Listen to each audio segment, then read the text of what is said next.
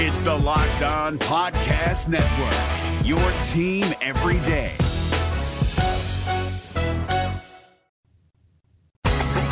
The Cincinnati Reds gave Hunter Greene a massive vote of confidence and are showing faith that he can take the next step this year. We'll tell you why they did it and why at least one of us thinks it's the wrong call. We've got all that and a whole lot more on today's Aloha Friday live edition of the Locked On Reds podcast. Hit it, Jeff. You are Locked On Reds, your daily Cincinnati Reds podcast, part of the Locked On Podcast Network, your team every day. We are live and welcome in to the Locked On Reds podcast.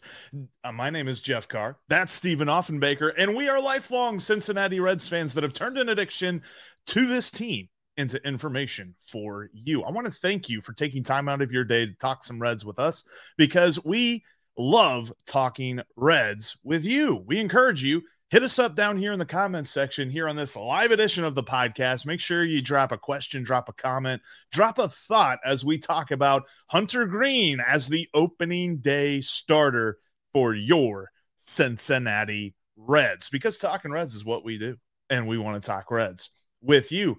Plus, Locked On Reds is part of the Locked On Podcast Network. We are your team every day. And on a day like today, we're going to start with that. We're going to roll into some conversation about Tyler Stephenson and the value of the catcher position coming up here in a little bit. But the big news dropped yesterday after a brilliant start, really, for Hunter Greene in spring training. He is going to be the opening day starter, which, may I say, first off, Steve, I was right. Oh my god. All right, first off, I'm I'm putting a, a disclaimer, a big bold announcement at the beginning of this conversation right now. I think Hunter Greene is a great pitcher. I think he's pitcher 1B. He very well could pass the other guy that we're going to talk about at some point. I love Hunter Greene, but I have thoughts about why he should not have been the opening day starter. It's fair, and and like like I said, this was some a conversation we've had throughout the offseason and through spring training. Which honestly, I did think this was a little early for the announcement, but I'm happy about it because it's the Reds are showing they believe Hunter Greene is ready to take that next step. But make no mistake about it, I'm not saying that he's miles ahead of Nick Lodolo, but I see the improvement and I see the ceiling for Hunter Greene, or maybe I don't because it's way up there and it's super super high. So here's the thing, Jeff. The the the start on opening day isn't really about any of that. Typically, starting on opening day is usually your best guy, but it also has a lot to do with last year. It's usually the reward for the guy that was the best pitcher last season if he's still on the team. That's generally how this goes. And Scott Feldman you, would like a word. And if you use that metric, if you use that measuring stick, the opening day starter should be Nick Lodolo. Uh, I get that Hunter Greene has the the hundred mile an hour average major league record throwing of fast fastballs. I get it. I get that he's electric. I understand that he's going to continue to improve and get better. And mixing in this changeup now, he's going to be pretty deadly to the batters. I get it.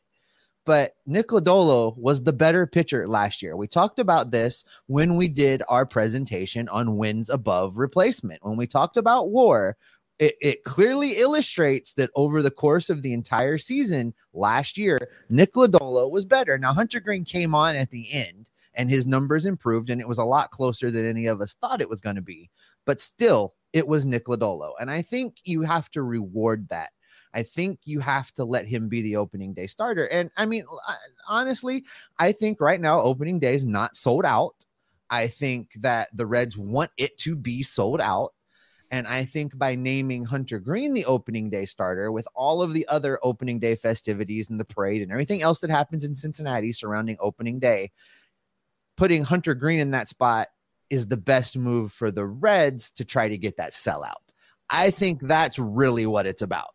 I'd be intrigued, and maybe this is really more of a uh, question for those in the comments section for you guys to have your own discussion. Maybe we'll discuss this on a later show. This isn't part of our plan, but is he is Hunter Greene the most marketable player on this team? I think there's an, an argument to be had there. And before we jump back into the Lodolo Greene conversation, I did want to point out like Hunter Greene gets it. He understands what this means for him, and he's he had this to say about it. He said, "quote It means the world." It's a huge honor considering the history in Cincinnati, the success they've had in the city. I take a lot of pride in it. It's a huge honor, especially with the rest of the talent in the starting rotation.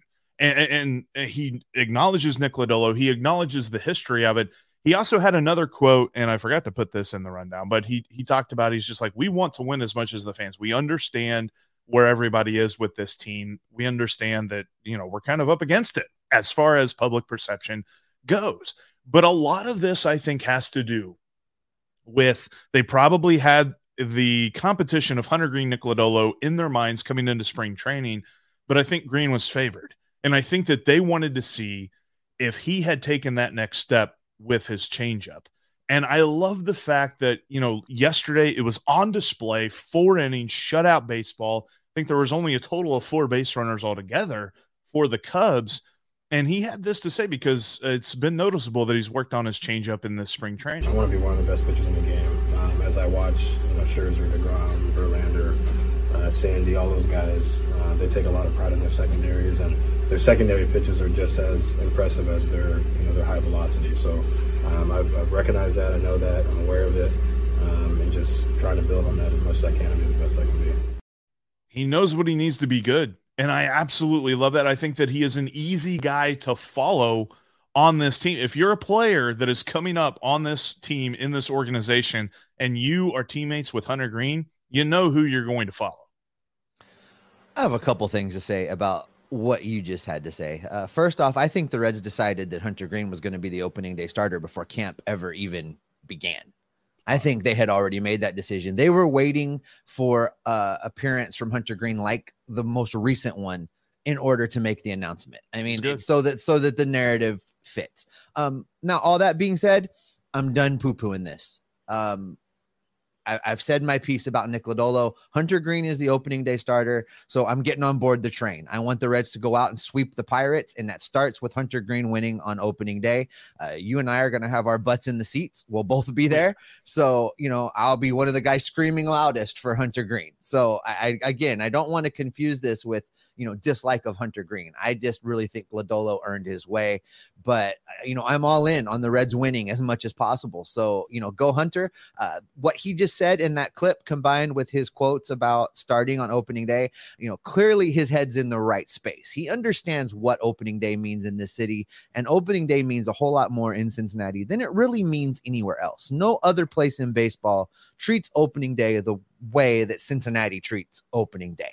So I'm glad that Hunter gets it. And and watching him work that changeup uh, over the course of the spring, and especially in that last start, uh, I think it's coming together. And I just can't imagine being a batter in the batter's box, having to get set quickly now with the, the timing rules.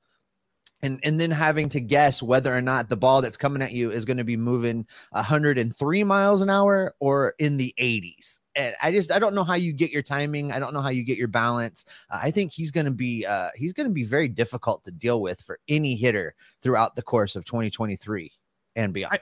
I, I've been fine. I've been trying to find like you know everybody talks about debate shows nowadays, and they want you to be contrarian. And I've been trying to find a way to vehemently argue against you and tell you that you're wrong about Nick Lodolo. But honestly, if they would have chosen Nick Lodolo, I would have supported that too, and I would have said, "Yep, you're right," because you picked Nick Lodolo but at the end of the day, both of these guys are just so good, and it's it's picking between good and great, or great and greater, or goodest no, and gooder, or whatever. It's A and B. It's one A, one B. Whatever order you put them in, you're not wrong.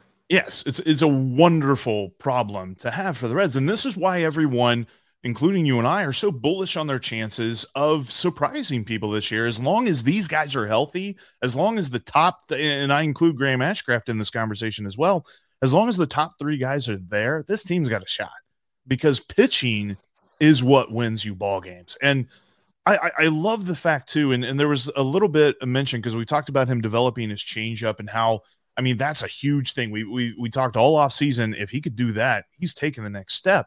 But Charlie also mentioned in his article about Hunter Greene that he has developed two kinds of sliders. Wasn't really something that a lot of folks were talking about last season, but that was at the end of the year whenever he was having that nice stretch where you know he's got a he's got a horizontal slider and he's got a vertical slider and then the changeup also breaks differently from those. So he's really got four pitches now. Like we're talking about a dude who's got a shot, and and I'm we're gonna mention it here in a minute, but I don't know, man. Dark horse for the Cy Young. Uh, I like that. Do you do you know who was mentioning that? That's that's very interesting because if you go back to the interview that I did with Chris Welsh at the end of last season, That's true. he did. He said that exact thing that for a pitcher to be really honed in, he had to be able to throw his breaking pitch so that he had at least two that that broke differently. Uh, that that's you know Chris was on it. Maybe maybe Chris knew something we didn't know at the time and already knew that Hunter was going to be working on this pitch because that's exactly what Chris Welsh said during that interview. So uh, I know one thing's for sure: uh, the Reds are confident that Hunter Greene is going to be able to take that next big step in 2023 and become a dominant pitcher in this starting rotation.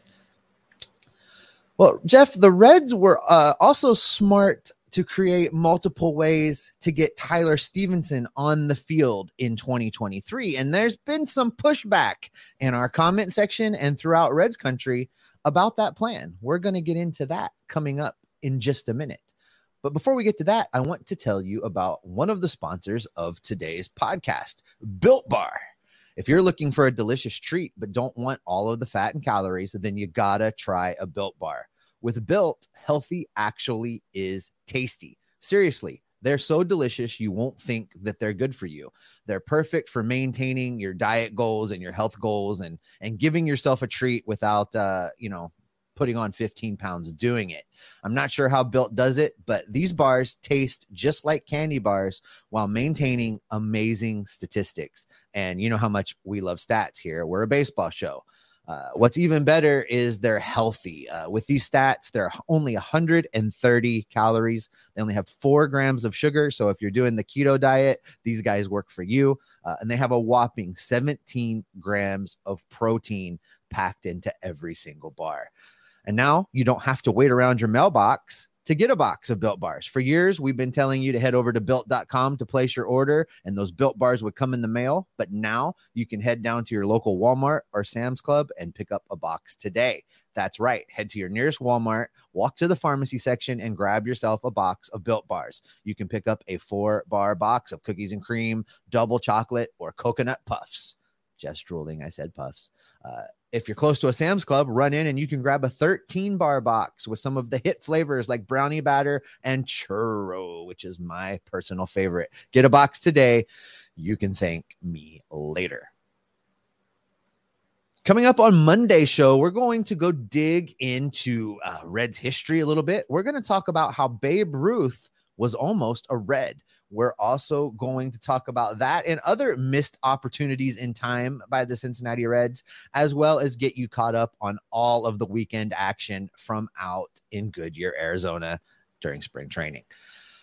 But right now, what we're going to talk about is Tyler Stephenson, Jeff, because uh, the Reds announced their plan for him very early. They they outlined David Bell outlined exactly how Tyler Stephenson was going to be used, and it was something you and I had been saying for the better part of all of last season after the injury sidelined Tyler Stephenson for the rest of the year. I think this is how the Reds should handle him.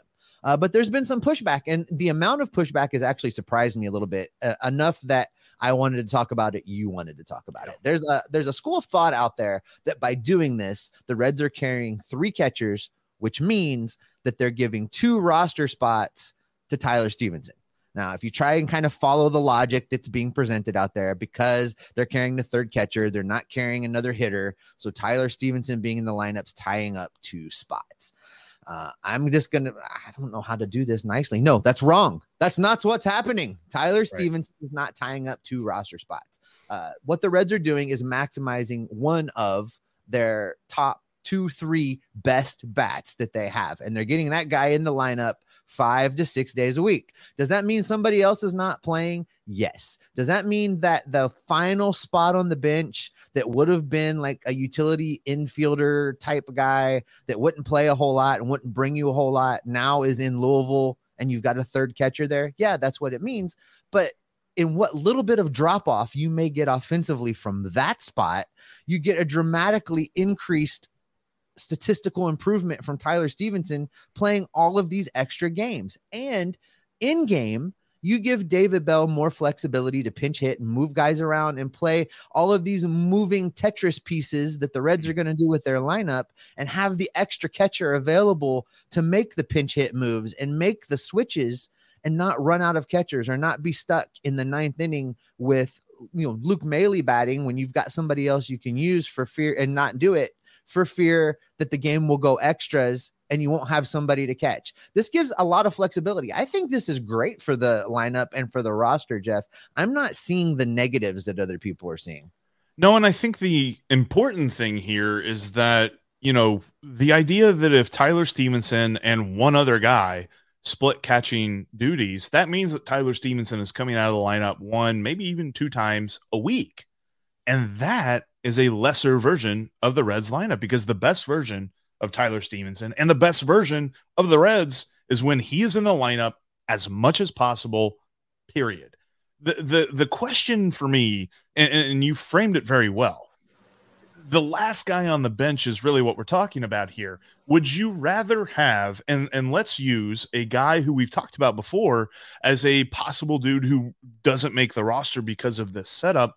Would you rather have Alejo Lopez on the roster and being the last guy on the bench with Tyler Stephenson possibly being out of the lineup one to two times a week, or Tyler Stephenson being in the lineup five to six times, maybe even not having an off day, but one or two times a month, and having Luke Maile um, take that spot? Everyone knows how big a fan of Alejo Lopez I am. And I say, sorry, Alejo, we're going with this plan because the what you gain from Tyler Stephenson being in the lineup almost all the time is so much more than any other fall off. And you know, the Reds have now multiple guys that can play the role of Alejo Lopez that can be the multiple position super utility move around guy. They got a bunch of dudes that can do that now. So I don't think you're giving up that either. You're not you're not taking away anything really. I, I just eh, Alejo Lopez, if he's the last guy on this bench, that's exactly where he's going to be most of the time, sitting on the bench. It's not a needle mover as far as that last guy goes, but it is a needle mover keeping Tyler Stephenson healthy and in the lineup producing. Those are needle movers. And for me, that's whatever position he's playing. It's not just if he's catcher. The point is if he's in the batter's box.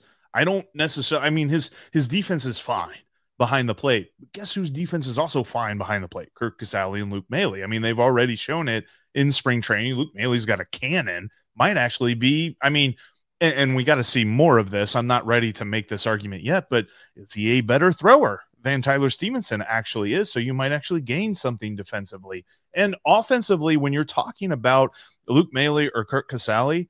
They're going to be better than what we saw last year. I've seen some criticism as well about, you know, wow, they can't hit. These guys are duds. They're automatic outs.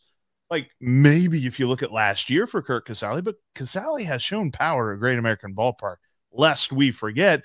And it's not as if that was a decade ago. We're not talking about a dude who's on the last leg of his career. He's still got a few years left in that power. So I'm not looking at this as a detriment. This was for you and for me probably our most important goal of the offseason for the Reds was how do they take pressure off of having to play Tyler Stephenson a catcher every day or every other day and this is it and they they actually completed a goal for the offseason. I mean how can we times how many times can we actually say that about this team and and be you know not saying it tongue in cheek so I'm very happy to see how this has played out and I think that this is one of the best things that the Reds could have done this offseason outside of you know, just completely surprise the heck out of us and actually spend a ton of money, which they were never going to do.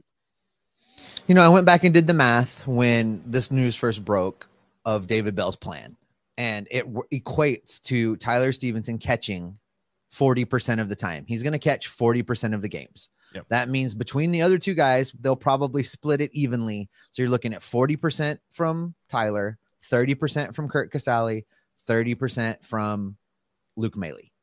I'm okay with that. I, Yeah. I'm fine with that.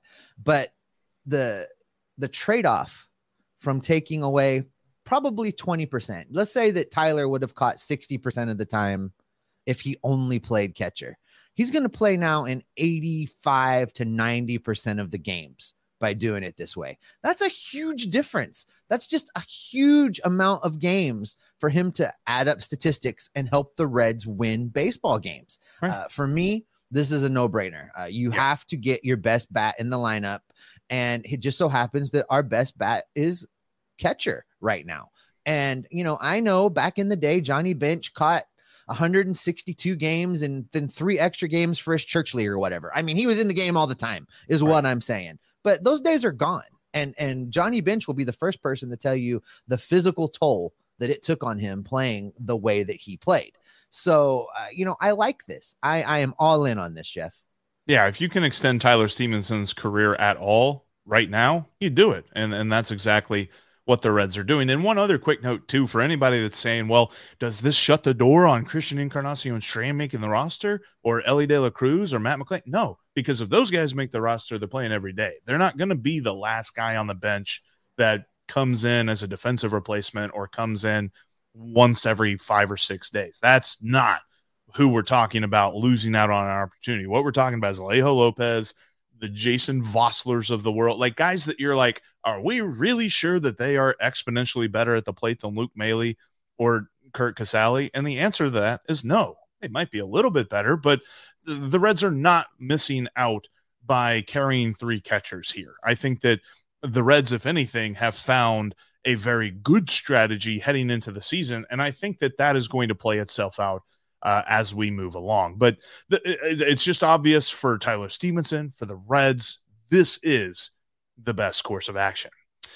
But I know this, Steve. The best course of action for us is to move into our favorite part of a Friday episode, and that is the questions and the answers. I know we've got some active folks down here in the comment section today. Very happy to start interacting with all of that. I know you guys have got thoughts, and I'm I'm looking forward to seeing the reaction to uh, Hunter Greene being the opening day starter.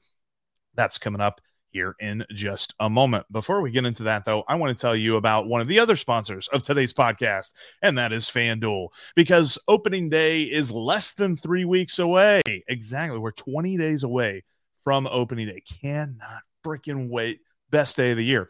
And you can pair the excitement of opening day with making every moment more by going to fanduel.com slash locked on. Plus, new customers get a no sweat first bet of up to $1,000. That's bonus bets back if your first bet doesn't win. And speaking of your first bet, I was talking about this a moment ago, but hey, a dark horse as far as odds go for the NL Cy Young is Hunter Greene. They got odds on him at 50 to 1 right now. Trust me, that's only going to go up because we're talking about a dude that's going to catch fire. And I think he's going to be in that conversation this year. 50 to 1 odds on Hunter Greene. Buy stock now. That's at FanDuel. So don't miss the chance to get your no sweat first bet of up to $1,000 in bonus bets back when you go to fanduel.com slash locked on. That's fanduel.com slash locked on to learn more. Make every moment more with FanDuel. They're the official sports book of Locked On. And sports gambling is legal in Ohio. It's been legal for a couple of months now, but the best way to put a couple of bucks in your pocket with Locked On is Locked On Bets. Each and every day, Lee Sterling from Paramount Sports gives you his best bets of the day on Locked On Bets, and that's totally free. Locked On Bets is just like Locked On Reds, it's free and available on all platforms.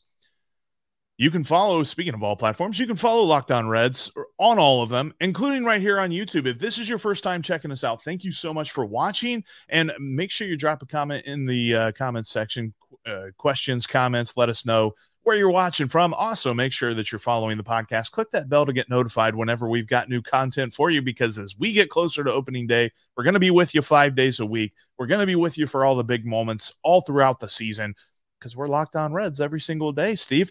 And they can follow us on uh, Twitter in between episodes. You can follow us at Jeff Carr with three F's. You can follow Steve at S. Offenbaker with two F's. And you can follow the show at Locked On Reds.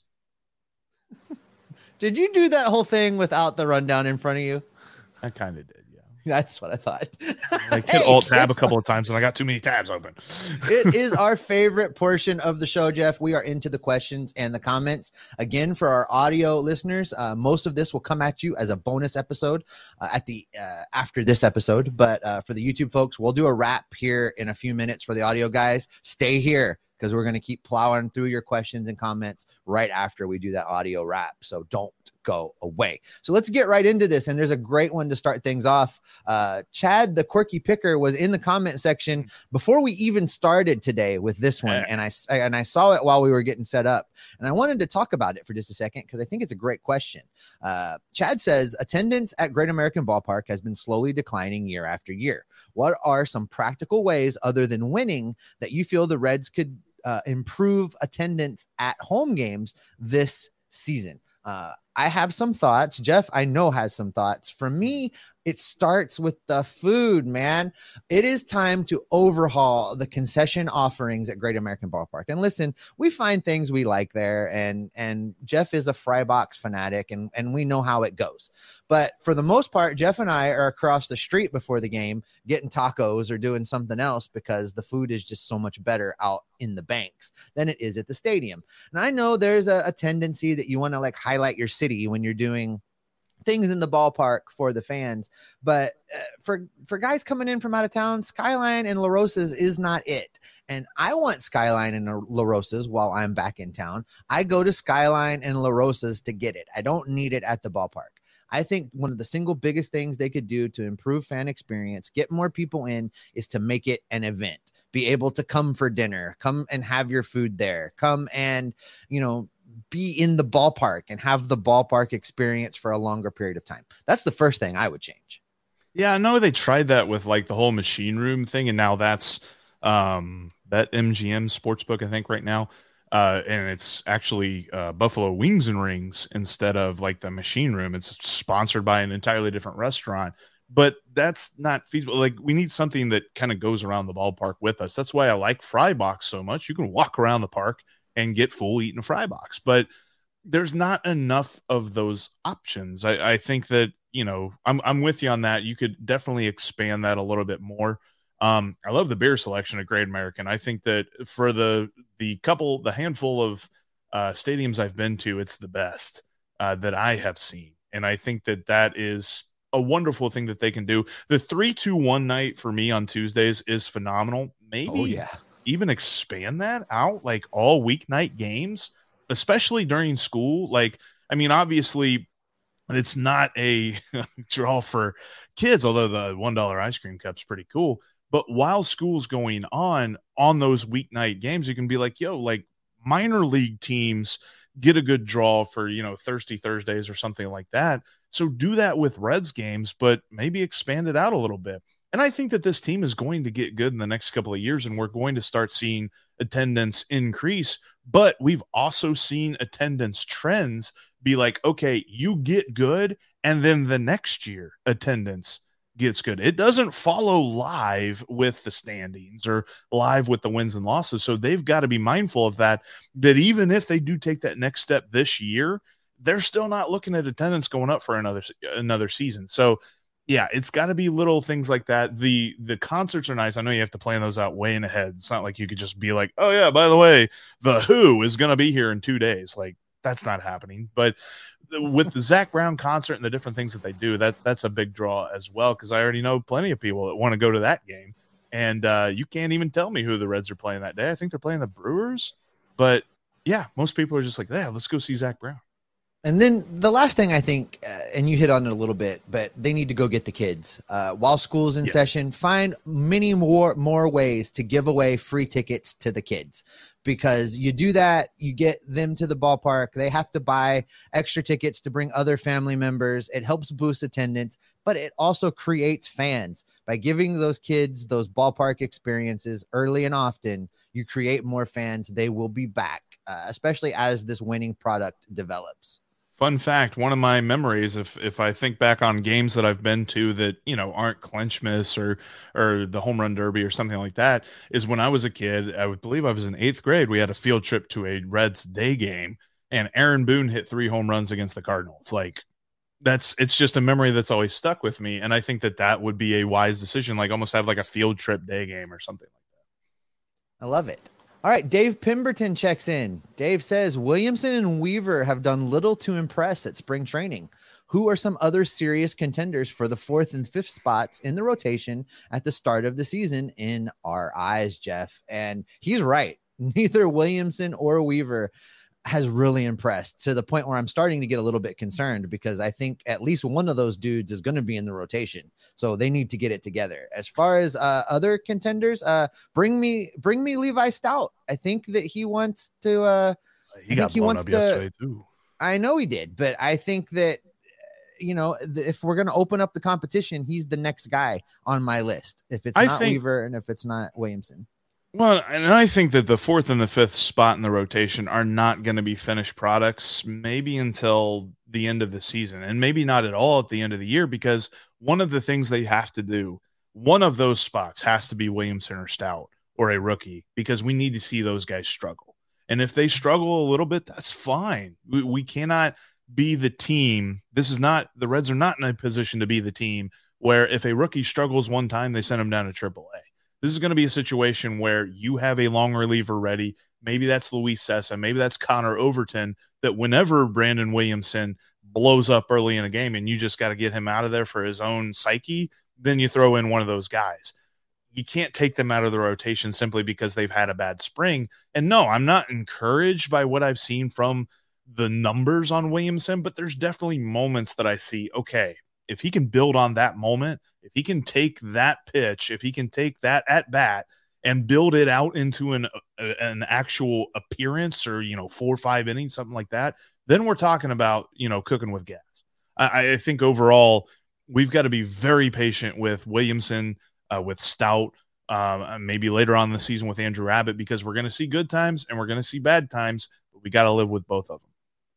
You mentioned Connor Overton, and we're going to talk about him for the audio folks at the beginning of your bonus episode feed uh, coming up right after this show. And for the YouTube folks, stay right here. We're going to talk about Connor Overton right after we wrap this up. For the audio show, that's going to do it for this edition of Locked on Reds. Uh, coming up on Monday, we're going to be talking about uh, the ghosts of Reds transactions past and how they could have had Babe Ruth. Plus, we're going to catch you up on all of the spring training action from out in Goodyear. Thanks for making Locked On Reds your first listen. Now go make uh, Locked On Fantasy Baseball your second listen. You can win your league by listening to Matt and Dom every day as they bring you the best fantasy draft strategies and coverage. You can find Locked On Fantasy Baseball wherever you get your podcasts, just like Locked On Reds. And they are also available on YouTube, part of the Locked On Podcast Network, your team every day. As far as me and Jeff go, we're going to keep uh, scouring the transactions, the rumors, and the waivers, and we will report back to you and keep you locked on Reds every single day. Hey, Prime members, you can listen to this Locked On podcast ad free on Amazon Music. Download the Amazon Music app today.